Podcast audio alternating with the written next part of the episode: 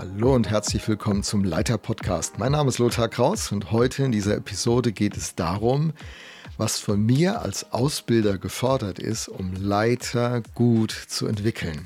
Denn unser Herzensanliegen in diesem Podcast und in dieser Serie konkret heißt ja, wie finden, fördern und fordern wir die nächste Generation von Führungskräften, von Leitungspersönlichkeiten. Wie schaffen wir es, sie zu entdecken? Wie schaffen wir es, sie angemessen zu fördern und dann so herauszufordern, dass sie nicht überfordert, aber gefordert sind? Da gibt es einiges, was für die von uns, die als Ausbilder am Start sind, sehr, sehr wichtig ist. Ich selber bilde seit über 30 Jahren Leiter und Leiterinnen aus. Eine Herzenssache für mich. Ich liebe es, das zu tun. Und die Einsichten, die ich hier weitergebe, kommen aus meiner Praxis. Also, hier etliche zentrale Punkte. Für mich zentrale Punkte. Zunächst würde ich das Stichwort nennen Herz. Man muss sein ganzes Herz in diese Idee hineinlegen und das Gegenüber muss spüren, dass es ein Herzensanliegen ist, dass sie oder er sich entwickelt. Mein Herz sorgt dafür, dass ich mich selbstlos in andere investiere, dass mir ihre Entwicklung wichtig ist und dass ich mich daran freue, wenn sie durchstarten und mich vielleicht sogar überholen, aber weil es mir ein Herzensanliegen ist, weil das der Traum ist, weil das die Idee ist, die mich prägt, kann ich damit umgehen. Auch wenn ich hier und da selbst zurückgestellt werde. So ist das mal. Jeder von uns ist nur ein Leiter, der eine gewisse Halbwertszeit hat. Wir sind alles Menschen, deren Geschichte irgendwann hier fertig geschrieben ist. Und die nächste Generation muss ran und die Geschichte weiterschreiben. Also es macht ja Sinn. Und für mich bedeutet das, dass Auszubilden schon für mich ein Wert an sich ist. Es ist wertvoll, es ist Ziel, es ist Erfüllung. Das Ergebnis, das ich im Auge habe, ist eben nicht das, was wir durch Menschen tun, welche Projekte wir, welche Veranstaltungen wir an den Start bringen können, sondern meine Idee ist, ich benutze Projekte und Veranstaltungen, um Menschen an den Start zu bringen. Für mich ist es so ein Stück die Barnabas-Einstellung. Der Paulus entdeckt, Paulus überholt ihn massiv. Wir lesen viel mehr von Paulus im Neuen Testament als von Barnabas, den Sohn des Trostes. Und doch ist Barnabas eine Schlüsselperson. Die Idee, die hat er aber irgendwie ins Leben von Paulus hineingebracht, sodass er eine Definition von Leitung formuliert im ersten Thessalonicher Brief im Kapitel 5, Vers 15, die diese Gesinnung zum Ausdruck bringt. Ich lese sie jetzt mal nach der Übertragung der Message-Bibel. Ich finde das wunderschön formuliert. Eine meiner liebsten Definitionen, die Leitung umschreiben, die, die beschreiben, was Führung ist. Da heißt es, Look for the best in each other and always do your best to bring it out. Was für eine großartige Idee. Nach dem Besten im anderen Ausschau halten und mein Bestes geben um sein Bestes hervorzubringen. Wow, das bedeutet für mich, ich muss natürlich echt ein Herz für den anderen haben. Ich will ihn, ich will ihn entwickeln. Ich will ihn nicht benutzen, nicht für meine Zwecke missbrauchen. Gebrauchen ist ja okay, aber benutzen, das wäre vielleicht die blöde, die blöde Idee da drin. Sondern ich will ihn fördern. Ich will mein Bestes geben, um sein Bestes hervorzubringen. Ich glaube an ihn oder sie an ihre Zukunft, an ihre Berufung. Und wenn dieser Herzschlag rüberkommt, dann öffnet es das Herz des Azubis. Und das ist äh, so inspirierend. Und das ist auch mein inspirierender und motivierender Leitgedanke für alle Leiterausbildung. Das ist eine Herzenssache. Wenn es nicht meine Herzenssache ist, sondern nur eine Methode ist, dann wird sich das bald äh, überholen. Weil wenn sich junge Leitende gut entwickeln, dann werden sie mir zu Konkurrenten. Wenn es aber mein Herzensanliegen ist, dann, dann ticke ich quasi wie ein Vater. Ich mache mir, ich habe ja einen Sohn und eine Tochter. Wenn die beiden sich jeweils gut entwickeln, und das tun sie, ich bin so stolz auf die beiden, dann äh, ist es nicht für mich Konkurrenz, sondern dann sage ich, hey, meine Tochter, mein Sohn, guckt euch die an, was die mit ihrem Leben tun. Und wenn sie dann mal mehr erreichen, mehr Einfluss haben, mehr Geld verdienen, mehr Anerkennung bekommen, dann freut mich das. Das ist für mich in keiner Weise eine Herausforderung. Also diese Herzensgesinnung ist die Grundlage auch des Ausbildens. Und dann der nächste Punkt ist, es braucht Zeit. Ausbildung geschieht nicht von heute auf morgen. Man kann nicht 24 Stunden vor Olympia sagen, so jetzt trete ich mal an und mal gucken, welchen Platz ich erreiche. Heutzutage muss man sich lange vorbereiten. Wenn man tolle Ergebnisse anstrebt, dann hat das auch viel mit Fleiß und mit Disziplin, mit Tag für Tag Arbeit zu tun. Und das gilt auch für Ausbildung. Zeit, ein ganz wesentlicher Punkt. Es braucht Zeit. 1996 hat Johannes Tönnissen, ein Psychologe und der für die Führungskräfteentwicklung im Bayer-Konzern mit zuständig war, das Buch geschrieben Macher oder Teammanager.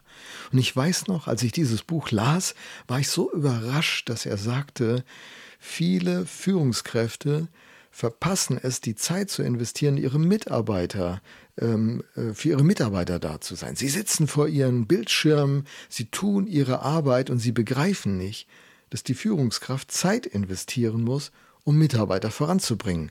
Und Tennyson schlug vor, dass, dass ein Drittel der Zeit für, äh, für die Mitarbeiter gehen muss. Und das gilt auch für Ausbildung.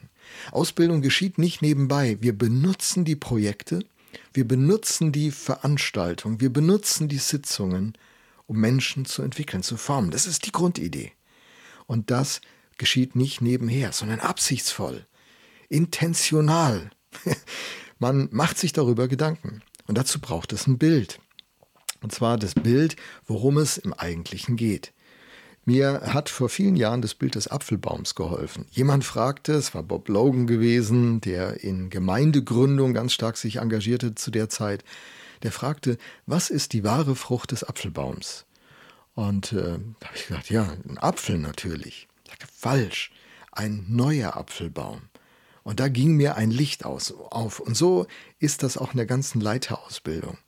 Die Frucht äh, von mir als Ausbilder ist neue ähm, Leiter, die ihrerseits wiederum ausbilden.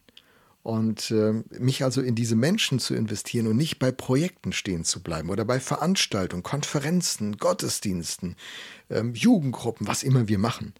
Dabei nicht stehen zu bleiben, sondern das, das als, als, als Möglichkeit zu begreifen, mit der und durch die ich andere entwickle.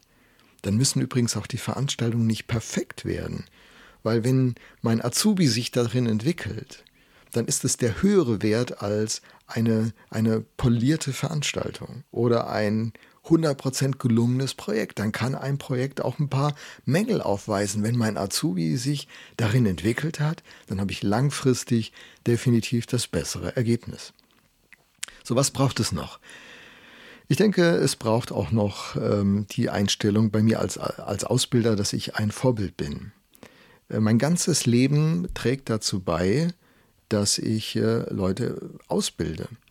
Und ich muss das leben, was ich anderen sage. You have to walk the talk, habe ich mal im Englischen gehört. Du musst selber vorleben, was du von anderen erwartest. Du kannst nicht Wasser predigen und selbst Wein trinken. Der Größte soll aller Diener sein, sagt Jesus in Johannes 13 und wäscht ihnen dann die Füße. Mein Leben ist äh, in seiner Gesamtheit ein Stück ähm, Vorbild oder, oder Beispiel und mein ganzes Leben wird gebraucht, um auszubilden. Es ist nicht das, was ich in einem Gespräch mache, in einem Coaching, in einem Mentoring oder wie immer das heutzutage genannt würde, sondern mein ganzes Leben spricht. Und wenn mein Leben nicht stimmig ist, nicht kongruent ist, dann verliere ich das Vertrauen. Und Vertrauen ist die Währung des Leitens.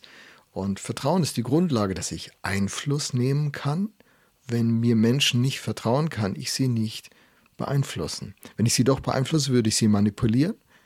Das will ich definitiv nicht. Im Ausbildungsrahmen sowieso nicht. Da möchte ich Menschen authentisch beeinflussen. Und um ein gutes Vorbild zu sein, brauche ich noch eine andere Fähigkeit, und zwar die Fähigkeit, mich selbst zu reflektieren. Das ist mein Schweizer Taschenmesser. Selbstreflexion. Ich finde, die wichtigste und erste Fähigkeit einer Führungskraft, die dauerhaft erfolgreich sein will, die dauerhaft stimmig sein will. Sie muss in konstanter Selbstreflexion leben. Welche Motive leiten mich? Welche Schattenbilder verleiten mich? Wo ist Minderwert in meinem Leben? Wo bin ich verletzt? Wo bin ich auf der Suche nach Anerkennung? Wo will ich eine Situation absichern, damit ich nicht blöd dastehe? Was sind meine Lebensthemen, meine Lebenswunden, meine Ambitionen? Welche Finalitäten treiben mich? Äh, wozu mache ich, was ich tue? Was ist mein Gewinn? All das bringe ich ja in die Ausbildungssituation mit rein. Wie wirkt sich das aus? Ich muss mich selbst reflektieren und auch reflektieren lassen. Ich glaube, dass diese Reflexionsseite eine der wichtigsten Dinge ist, die man überhaupt als Führungskraft machen kann. Andere Themen, die nicht unwichtig sind, äh, will ich nur kurz anreißen. Ich brauche Menschenkenntnis. Vielleicht wäre es gut, ich hätte ein Persönlichkeitsmodell, das mir hilft, Andersartigkeit zu fassen und in Worte zu kleiden. Ich brauche die Fähigkeit, Menschen realistisch einschätzen zu können, Blick auf ihren Charakter, auf ihre Talente, auf ihre Fähigkeiten. Ich sollte die, die, ähm, die Fähigkeit haben, Menschen zu ermutigen, aber auch zu ermahnen.